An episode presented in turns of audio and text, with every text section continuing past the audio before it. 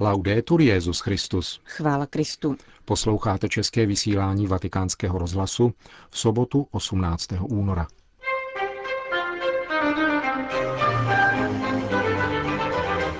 Kardinál by měl být především služebníkem, zdůraznil dnes Benedikt XVI. v promluvě pronesené na veřejné konzistoři kardinálského kolegia, do kterého byl spolu s dalšími 21 novými členy započten také pražský arcibiskup Dominik Duka.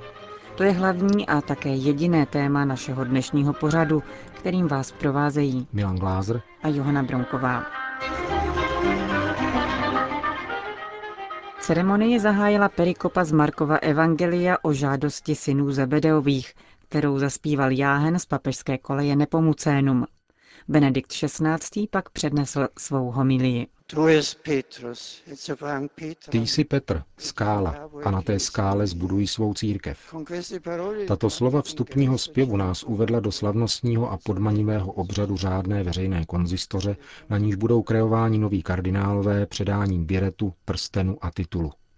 Těmito působivými slovy Ježíš ustanovil Petra pevným základem církve. Kvalitou tohoto základu je víra, neboť Šimon se stává Petrem, skálou, protože vyznal svoji víru v Ježíše, Mesiáše a Syna Božího. V Kristově zvěsti je církev spojena s Petrem a Petr je učiněn základem církve. Avšak tím, kdo buduje církev, je Kristus sám. Petr má být zvláštním prvkem této budovy.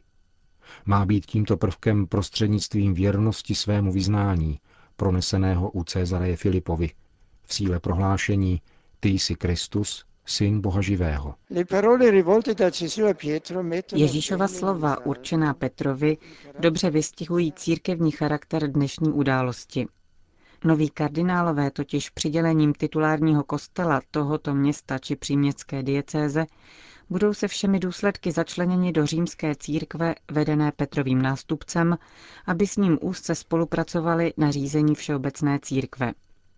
Tito drazí spolubratři, kteří se za okamžik stanou součástí kardinálského kolegia, budou novými a silnějšími svazky spojeni nejen s římským papežem, ale také s celým společenstvím věřících, kteří jsou rozptýleni po celém světě. Při plnění své zvláštní služby na podporu Petrovského ministéria budou noví kardinálové přizváni ke zvažování a hodnocení různých událostí, problémů a pastoračních kritérií týkajících se poslání celé církve. V tomto delikátním poslání jim bude příkladem a pomocí ono svědectví víry, které vydal svým životem a smrtí kníže a poštolů, jenž z lásky ke Kristu dal sebe sama tou nejzaší obětí. E v tomto smyslu je také třeba chápat udělení purpurového biretu. Novým kardinálům je svěřena služba lásky. Lásky k Bohu, lásky k jeho církvi, absolutní a bezpodmínečné lásky k bratřím až k prolití krve, bude-li to nezbytné, jak praví formule udělení biretu a naznačuje purpurová barva oděvu. Je po nich dále žádáno, aby sloužili církvi láskou a silou, jasností a moudrostí učitelů, energií a statečností pastýřů, věrností a odvahou mučedníků. Jde o to, aby byli eminentními služebníky církve, která má v Petrovi viditelný základ jednoty. V přečteném úryvku Evangelia se Ježíš prezentuje jako služebník. Nabízí se jako vzor k napodobování a následování. Na pozadí třetí předpovědi utrpení, smrti a vzkříšení syna člověka vystupuje jako příkrý kontrast scéna dvou Zebedeových synů. Jakuba a Jana, kteří se ještě ženou za snem o slávě po Ježíšově boku a požádali ho, dej ať v tvé slávě zasedneme jeden po tvé pravici a druhý po tvé levici. Ježíšova replika je pronikavá a klade jim nečekanou otázku. Nevíte, co chcete. Můžete pít kalich, který já pí? Narážka je jasná. Kalich je kalichem utrpení, které Ježíš přijímá, aby uskutečnil otcovu vůli. Služba Bohu a bratřím, sebedarování. Taková je logika, kterou autentická víra vtiskuje a rozvíjí v našem každodenním životě a která není odrazem světského stylu, moci a slávy. Jakub a Jan svým požadavkem ukazují, že nechápou logiku života dosvědčovanou Ježíšem. Onu logiku, která má podle jejich mistra charakterizovat učedníka v jeho duchu a v jeho jednání. A tato pomílená logika nepřebývá jenom v obou Zebedových synech, protože, jak podotýká evangelista, nakazila také ostatních deset apoštolů, kteří se rozmrzeli na Jakuba a na Jana. Rozmrzeli se, protože je nesnadné vstoupit do logiky evangelia a opustit logiku moci a slávy. Svatý Jan Zlatoústý říká, že všichni apoštolové byli ještě nedokonalí, jak ti dva, kteří chtěli být výše než o něch deset, tak ti ostatní, kteří jim záviděli. A svatý Cyril Jeruzalémský v komentáři paralelních pasáží Evangelia dodává, Učedníci upadli do lidské slabosti a diskutovali mezi sebou, kdo bude hlavou a představeným ostatních. A stalo se to, aby nám to bylo předáno k našemu prospěchu. Co se přihodilo svatým apoštolům, může být pro nás podnětem k pokoře. Tato epizoda dává Ježíšovi příležitost obrátit se ke všem učedníkům, zavolat je k sobě a jakoby je semknout a vytvořit z nich a ze sebe jediné a nedělitelné tělo. Ukázat jim, jaká cesta vede k opravdové slávě, boží slávě. Víte, že ti, kdo se pokládají za panovníky, tvrdě vládnou národům a velmoži jim dávají cítit svou moc. Mezi vámi však tomu tak nebude. Ale kdo by chtěl být mezi vámi veliký, ať je vaším služebníkem, a kdo by chtěl být mezi vámi první, ať je otrokem všech. E Panování a služba, egoismus a altruismus, vlastnictví a dar, zájem a nezištnost. Tyto logiky jsou v hlubokém rozporu a střetávají se v každé době a na každém místě. Není pochyb o cestě, kterou zvolil Ježíš. On se neomezuje na to, že ji tehdejším a dnešním učedníkům ukazuje, ale prožívá ji na svém těle. Neboť vysvětluje, Vždyť ani syn člověka nepřišel, aby si nechal sloužit, ale aby sloužil a dal svůj život jako výkupné za všechny. Tato slova osvěcují jedinečnou silou dnešní veřejnou konzistoř. Znějí v hloubi duše a představují pozvání a odkaz, sdělení a povzbuzení zvláště pro vás, drazí a ctihodní bratři, kteří budete připočteni do kardinálského kolegia. Podle biblické tradice je syn člověka tím, kdo dostává moc a vládu od Boha.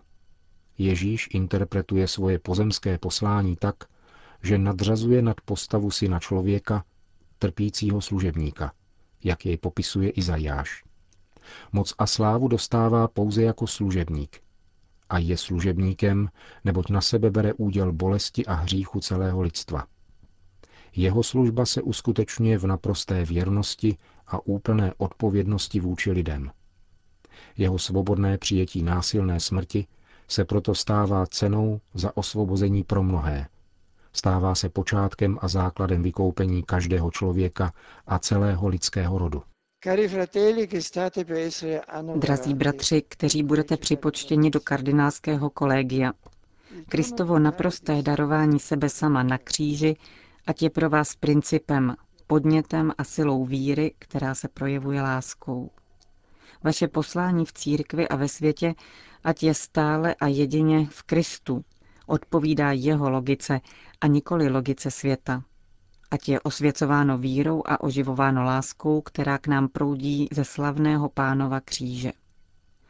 Na prstenu, který vám za okamžik předám, jsou znázorněni svatí Petr a Pavel a v jeho středu hvězda, která evokuje pannu Marii.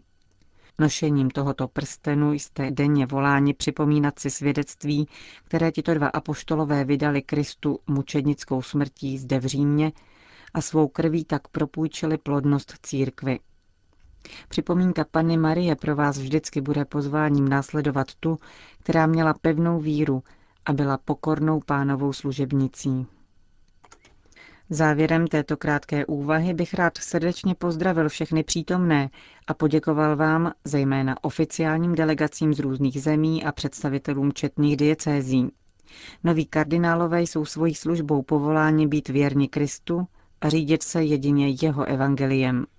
Drazí bratři a sestry, modlete se, aby v nich mohl být živě přítomen náš jediný pán a mistr, pán Ježíš, zdroj veškeré moudrosti, která všem ukazuje cestu. A modlete se také za mne, abych mohl stále nabízet božímu lidu svědectví jisté nauky a mírnou pevností řídit várku svaté církve. Amen. Pozdrav, kterým se Benedikt XVI. obrátil v závěru své promluvy k přítomným státním delegacím, patřil rovněž Karlu Schwarzenberkovi. Ministr zahraničí České republiky měl místo po boku italského premiéra Maria Montiho. Delegace dalších národů vedli malcký prezident, portugalský ministr zahraničí, španělský ministr vnitra či starosta Berlína. Po slavnostním ohlášení jmen nových členů kardinálského sboru a jejich kardinálských titulů noví kardinálové vyznávají svou víru a přísahají poslušnost a věrnost papeži i jeho nástupcům.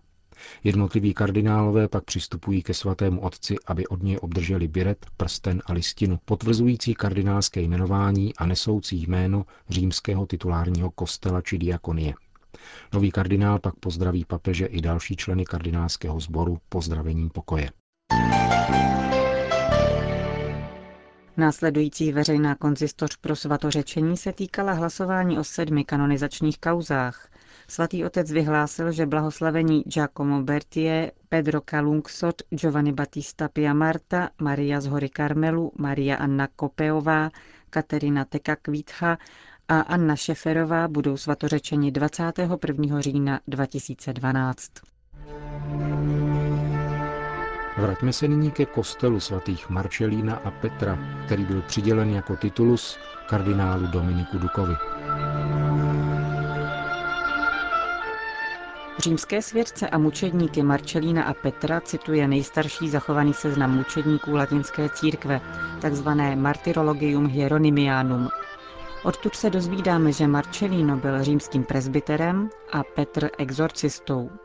Jako jejich dies natalis, den zrození pro nebe, je uváděn 2. červen, kdy se jejich památka slavila v katakombách při třetí míli staré Via Labikána, na hřbitově zvaném Ad Duas Lauros u dvou Vavřínů. Císař Konstantin k jejich poctě nechal nad katakombami vystavět baziliku a papež básník svatý Damazus složil k jejich poctě a dal do kamene vytesat hymnus. Prohlašuje v něm, že jejich příběh mu je znám přímo z úst jejich kata. Podle tohoto svědectví byli Marcelínus a Petr odsouzeni k stětí ve skrytu lesa, aby jejich hrob, který si předtím museli vlastníma rukama vykopat, zůstal neznámý. Přesto přičiněním jakési zbožné Lucily nezůstali v zapomnění a jejich těla byla přenesena do katakomb na Via Labikána. Náhrobní kámen s Damasovým hymnem zničili Gótové. Papež Vigilius jej ale v 6. století nechal obnovit a zařadil jména obou mučedníků do římského kánonu. Nejpozději v této době vznikl také kostel zasvěcený Marcelínovi a Petrovi uvnitř hradeb. Jejich jméno dostal jeden z dávných titulů, tedy nejstarších křesťanských shromažděšť v Římě, titulus Nicomédis, na křižovatce Via Labicana a Via Merulana. Středověkou baziliku, opravovanou v 8. a 13. století, nechal naposled restaurovat papež Pavel IV. v době Tridentského koncilu. Na začátku 18. století ale byla podle dobových zpráv opuštěná a polozbořená. Když nastoupil v roce 1740 na papežský trůn Benedikt XIV., přikázal, aby byl chrám přestavěn od základů a práci svěřil římskému markízovi Girolámu Teodolimu, proslulému architektu a spisovateli. Nový kostel byl dokončen v roce 1752. Rozvržen je nad půdorysem řeckého kříže a završen kupolí zřetelně inspirovanou Boromíneho univerzitním kostelem Sant Ivo alla Sapienza. Dodejme ještě, že před pražským arcibiskupem patřil titulární kostel svatých Marčelína a Petra dvěma významným osobnostem, pařížskému arcibiskupovi kardinálu Jean-Marie Listigerovi a od roku 1998 arcibiskupovi Toronta slovinského původu, kardinálu Aloisiu Matthew Ambrožičovi, který zemřel v loňském roce. Chrám svatých Marčelína a Petra je také jedním z římských stácí. Putuje se do něj v sobotu po druhé neděli postní.